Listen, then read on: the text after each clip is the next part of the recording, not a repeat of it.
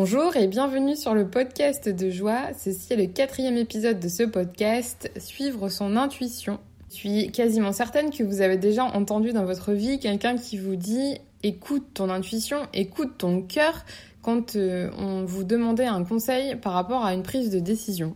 Mais qu'est-ce que c'est l'intuition? Comment on la définit? Et à quel moment en fait elle intervient dans le processus de prise de décision? Pour moi, l'intuition, c'est un appel à l'action qui est plus fort que le raisonnement, plus fort que la logique. Ça peut se manifester par une sorte de petite voix dans la tête, un fort ressenti, une envie soudaine de faire quelque chose, une conviction soudaine.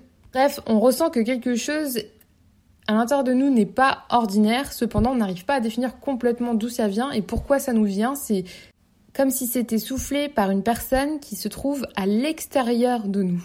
Tout du moins, moi c'est comme ça que je le vois et que je le définis, alors que peut-être pour vous c'est différent. Euh, n'hésitez pas à me partager ce que vous vous ressentez quand vous avez le sentiment que vous êtes en train de suivre votre intuition. Vivons dans un monde qui est construit sur une société, c'est-à-dire qu'on a des règles qui sont mises en place et dans ces règles-là, il y a énormément de logique et de raisonnement qui est qui découle d'expériences passées de, des humains qui nous précèdent, en fait, tout simplement. La logique et le raisonnement ont un but, c'est de nous sécuriser, de nous protéger, de nous permettre euh, d'évoluer tout en restant euh, dans notre zone de confort, finalement. L'intuition va à l'opposé de ça. L'intuition, c'est toujours une prise de risque, sans le vouloir vraiment, puisque c'est quelque chose qui nous est littéralement soufflé. L'intuition, c'est aussi la plus haute forme d'intelligence que nous possédons. C'est grâce à elle, en fait, que les idées germent et que les génies ont pu inventer les plus grandes inventions de tous les temps. Dans l'intuition, le monde que nous connaissons aujourd'hui ne serait pas. L'intuition sera toujours supérieure à la logique, à la connaissance et à l'expérience. C'est un raccourci vers tout ce que tu veux. Ce sera toujours le moyen le plus rapide d'accéder à ce que tu désires. Malheureusement, dans un monde qui est construit sur des expériences passées, donc sur la logique et le raisonnement, beaucoup de gens qui sont intuitifs en fait ne sont pas mis en avant. Ça ne rentre pas dans les cases, ça ne rentre pas dans les règles de la société.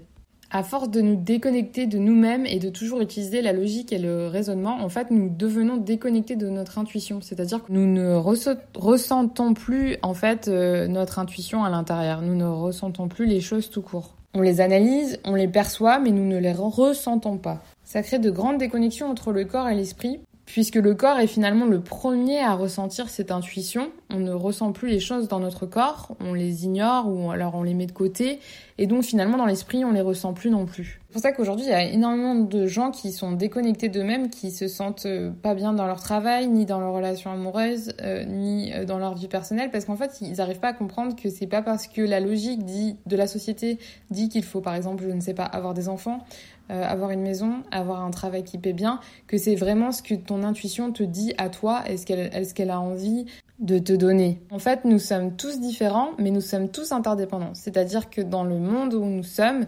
chacun fonctionne d'une certaine manière individuellement, mais toujours en connexion avec les autres. Tu fais ce que tu dis a toujours un impact sur ce qu'une personne va recevoir, comment elle va le recevoir, comment elle va l'interpréter, etc.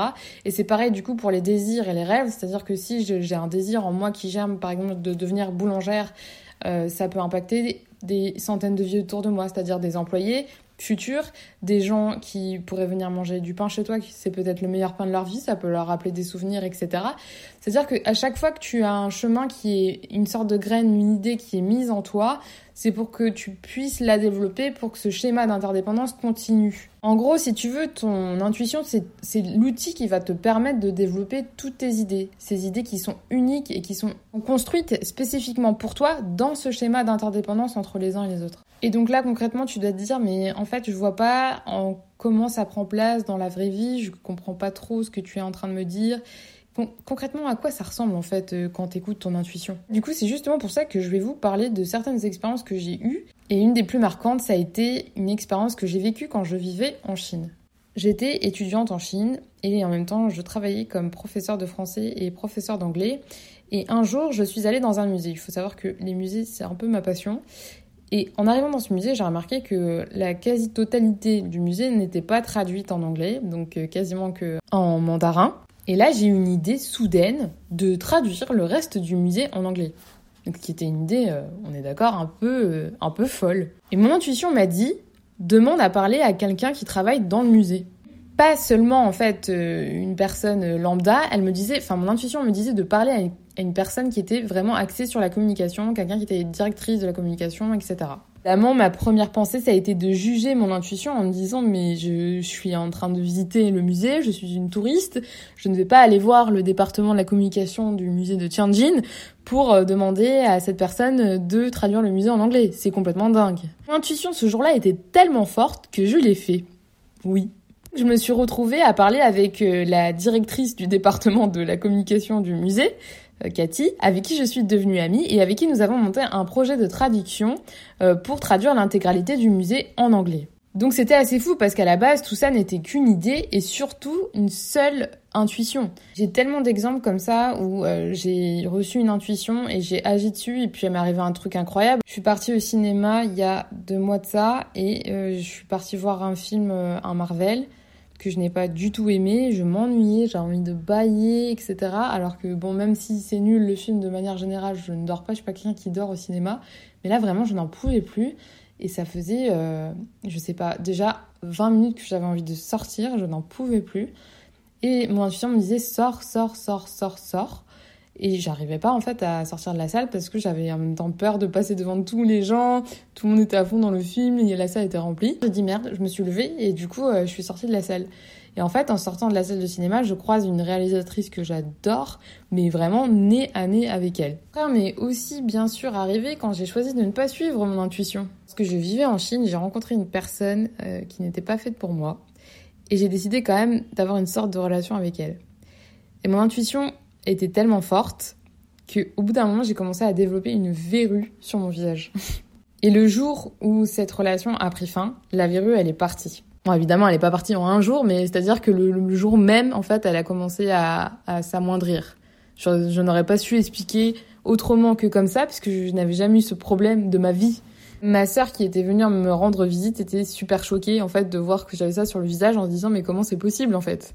Parce que quand on n'écoute pas son intuition, le corps finit par prendre le relais. On tombe malade, on est fatigué, on a des accidents, il y a plein d'objets qui se cassent autour de nous, y a des situations qui se dégradent, euh, ça se passe mal au travail, ça se passe mal en amour, enfin bref, la vie ça devient vite un bordel. Et en fait c'est juste parce qu'on n'est pas du tout aligné à qui on est, on est en dehors de nos désirs et on ne suit pas notre intuition. Pendant longtemps, j'ai refusé de devenir actrice, euh, j'ai refusé de, de, travailler dans le cinéma parce que j'avais abandonné mon rêve en fait.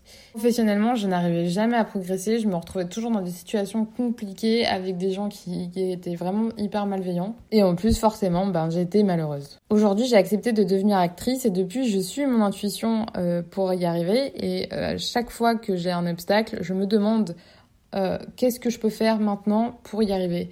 Et c'est comme ça en fait que j'y ai accès, puisque du coup je suis une personne de nature intuitive finalement.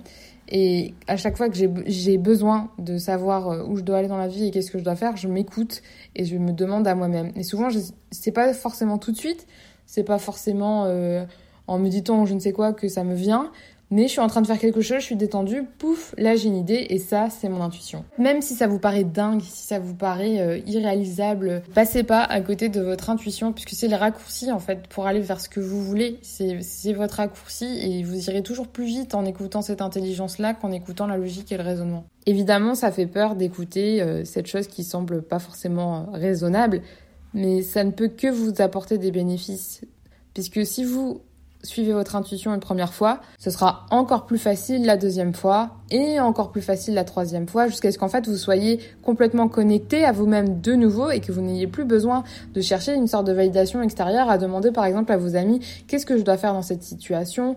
ou à vos parents parce qu'en fait vous n'arrivez pas en fait à être votre propre boussole. Vous êtes déconnecté, vous êtes déboussolé. La solution pour vous recentrer du coup c'est d'écouter ce que vous avez vraiment envie de faire dans votre vie et à partir de là d'écouter votre intuition. C'est la fin de cet épisode et j'espère que vous avez apprécié apprendre plus sur cet outil intelligent que nous avons tous en nous et qui nous permet d'aller vers où on veut sans difficulté et sans se prendre la tête. Je vous souhaite à tous une excellente semaine et prenez bien soin de vous.